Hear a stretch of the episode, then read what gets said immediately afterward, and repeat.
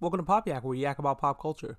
Today we're yakking about Tokyo Revengers, more specifically episodes 10, 11, and 12. I have a pretty decent mic, so if you hear my cat purring, she's just happy and wanted to join in. So I ended last time screaming at the top of my lungs about how sad I was that my boy Draken was gonna die. He's fine. He's fine, everybody.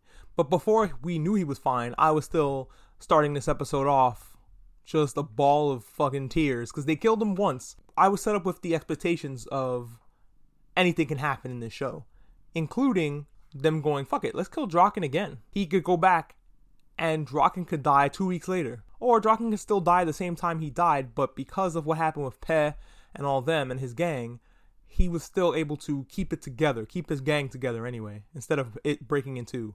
His personality probably would have still changed because he doesn't have Draken anymore. No, Draken still gets fucking stabbed. And uh, who knows, maybe back then it wasn't uh, Kiyomasa that killed him. Maybe it was Peh. Peh's back in the gang, speaking of him, and it's all because Mikey just has a good heart on him for a delinquent. He decided, you know, we're a family, and I'm not gonna let some stupid shit break up the family. That's something that a boy that smells suspiciously like turds told me. Draken has a bad time in this episode and is, for the most part, bleeding out throughout the whole thing. At least I think in the next episode where they have to, they call the ambulance. And they have now they have to wait for the ambulance to get to them, while Kiyomasa and his boys beat the shit out of them. Tachimichi's gang comes to the rescue, which isn't really a rescue. It's the saddest thing you've ever seen. It's an attempt. They just get their asses kicked. They do the Homer Simpson defense of just standing there getting their asses kicked. They earn Draken's respect, which is huge because Draken doesn't respect anybody, even his own girlfriend. He's like, "Don't eat chicken wings, you'll get fat." The whole time Draken's bleeding out on the ground, I'm like, I wonder if he'll get into Valhalla. That and about what happens in the future if if Draken dies again. Tachimichi, uh, upon waiting for the ambulance and stalling and stalling with Kiyomasa gets stabbed in the hand by the motherfucker because he brings a knife to a fist fight. He's that yeah, he's that asshole. And now now Takemichi gets that stigmata we see him with in the OP. And we're like, oh, okay. We know he gets stabbed because we do see him in the, also in the OP, like a knife coming at him and him jumping in the way. I had predicted before that, oh, he's gonna get that jumping in the front of the knife of Kiyomasa or Peh to save Draken, and Draken's never gonna get stabbed. I'm, i was wrong. Draken gets fucking stabbed regardless.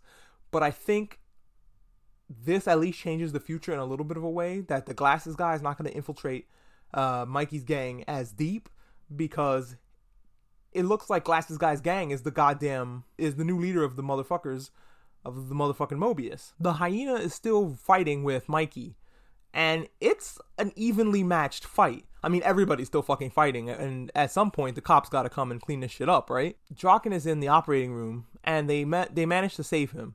But even though he's been saved, we see a different side of Mikey as he just balls his eyes out in the corner.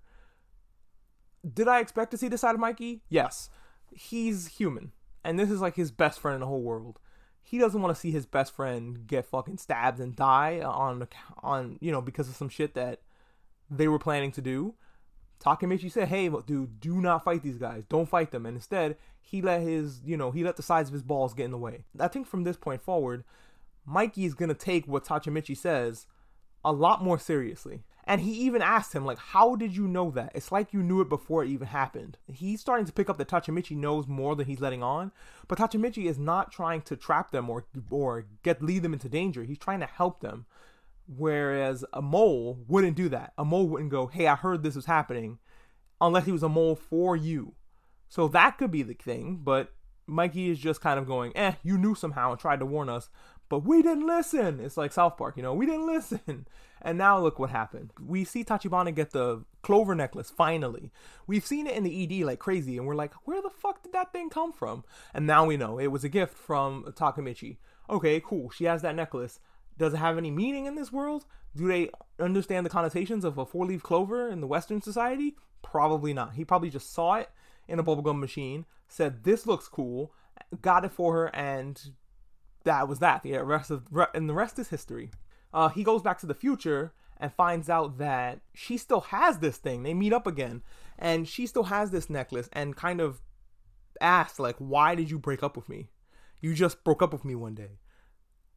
Which isn't how it happened at all before.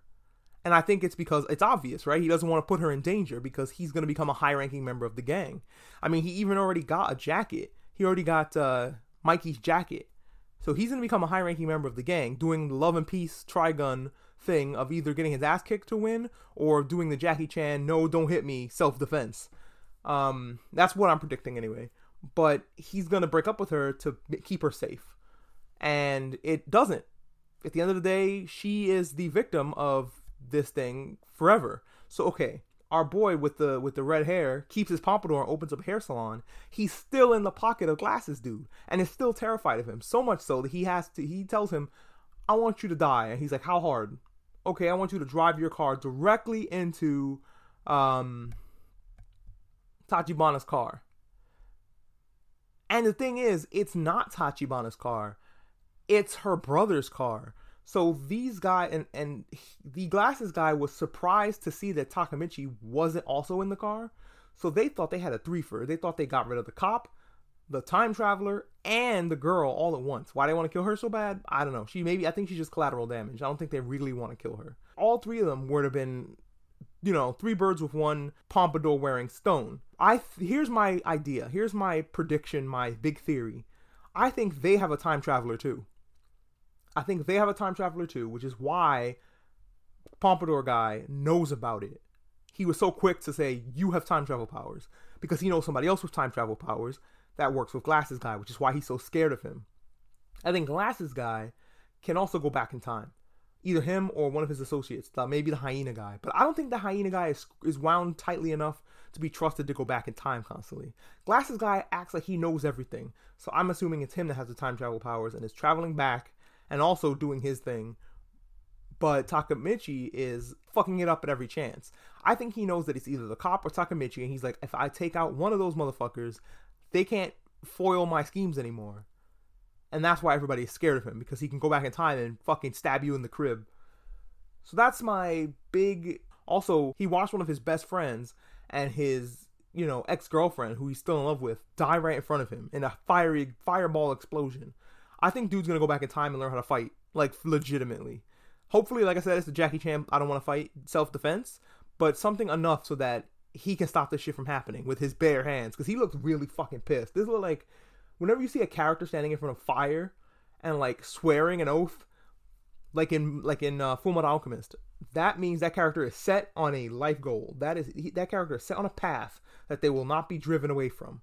What a way to leave it got me wondering all types of shit. Let's see if let's see how many predictions we got right.